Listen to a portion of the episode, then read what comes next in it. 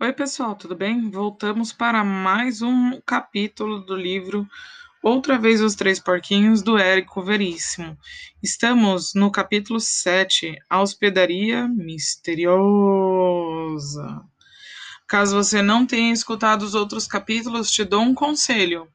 Escute antes os outros capítulos que temos desse livro e, se for possível, escute também o livro anterior, que se chama Os Três Porquinhos Pobres, pois esses livros são continuação um do outro. Então vamos lá?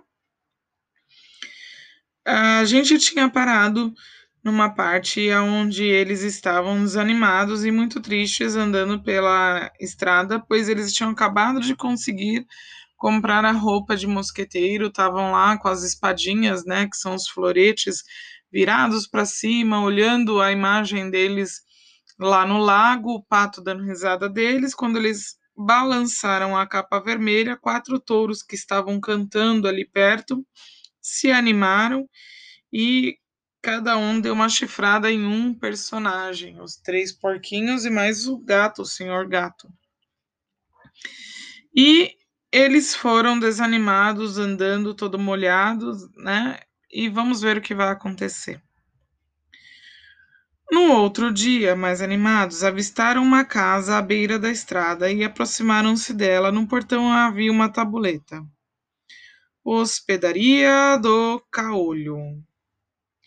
Bem como nos romances, disse Linguicinha, Sabugo bateu na barriga do, do gato pingado e ouviu um tinido de moeda. Estamos bem, disse ele. O amigo gato pingado ainda tem dinheiro na caixa. Entraram. O dono da hospedaria era o boi marinho Caolho, um sujeito antipático, com uma dentuça de fora e um bigode muito engraçado. Queremos quartos para passar a noite, disse o gato pingado. E comida para já, acrescentou um linguicinha. A sala da hospedaria era mal iluminada. Perto de uma mesa, no canto mais escuro, achava-se uma girafa mal encarada. Um rinoceronte com cara de bandido estava cochichando qualquer coisa ao ouvido de uma hiena. Os três mosqueteiros e mais o gato pingado sentaram-se à mesa maior. O boi marinho trouxe a comida. Primeiro veio uma sopa de pedra com cacos de garrafa. Linguicinha reclamou. O hospedeiro veio e disse: É o que temos, se não gostarem, comam tudo. Depois veio uma salada de rodelas de papelão, um bife de pneumáticos de automóveis, uma fritada de tampinhas de garrafa de cerveja e um guisado de chumbo. Vieram também uns bolinhos de cimento armado e, como sobremesa, compota de prego. Se a cama dessa hospedaria for como a comida, suspirou Salsicha, vamos passar uma noite horrorosa. O boi marinho aproximou-se dos hóspedes e indagou: Então gostaram? Um colosso, respondeu Sabugo, estalando os beijos. Logo vi, retrucou o hospedeiro. Deixaram a comida nos pratos.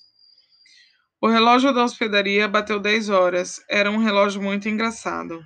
Um caixão comprido, com os números pintados na tampa com tinta preta. Dentro do caixão estava um cachorro que tinha um relógio de pulseira e um martelo na mão. Quando o relógio marcava duas horas, por exemplo, o cachorro batia com um martelo duas pancadas num sino. Esse cachorro ganhava dois cruzeiros por mês para fazer aquele serviço.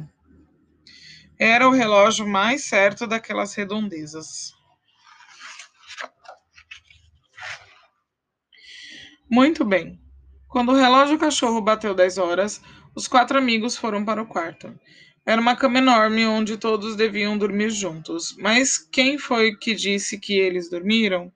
A cama tinha colchão de pedra e travesseiro de urtigas. Os quatro aventureiros começaram a caminhar de um lado para o outro. O tempo passava, o relógio bateu onze pancadas. Depois vieram doze badaladas da meia-noite. Sabugo parou, olhou os companheiros e resmungou. Meia-noite é hora de acontecer alguma coisa. Nesse instante ouviu-se um grito feminino.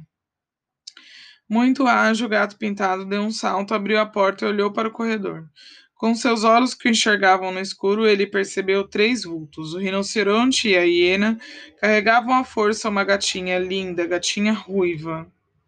O gato pingado reconheceu nela a rica princesa Gata Fulva, filha de Dom Félix I, rei das Gatolândias, imperador das Camundonguias. Gato pingado então correu para os companheiros. Depressa, amigos, precisamos fazer alguma coisa. A princesa Gata Fulva está sendo raptada. Os três mosqueteiros puseram seus chapéus, suas capas e empunharam suas espadas. Saíram para o corredor, Precipitaram-se para a escada, atravessaram o salão da hospedaria chegaram ao pátio. À luz da lua, viram os três vultos entrarem no automóvel, que em seguida começou a se mover, ganhando logo grande velocidade. E agora? perguntou Salsicha. Olharam para os lados, não viram por ali nenhum cavalo, nenhum táxi, ficaram então desesperados.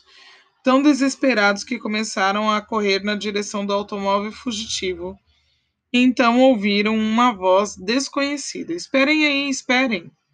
Pararam, voltaram-se. Quem falava era uma carroça velha abandonada à sombra de uma árvore. Eu já fui automóvel quando era moça, gritava a carroça. Venham para mim. Os quatro amigos pularam para dentro da carroça, que começou a correr com velocidade de automóvel. Foi uma corrida desesperada. A carroça, muito convencida de que era um automóvel, continuava a rolar. Que tal? perguntava. Estão gostando de mim? O alto dos raptores rolava também a toda velocidade, saltando por cima de barrancos. De repente, resolveu virar avião e começou a voar. Estamos perdidos, gritou o gato pingado. Mas a carroça parou, pensou e disse: Tive um primo que já foi avião. Acho que se eu experimentar, fez um esforço e saiu voando. Viva! gritaram os quatro aventureiros. Temos avião. E a perseguição continuou nos ares. será que eles irão alcançar a princesa e os seus raptores? Só saberemos disso no capítulo 8. Até lá!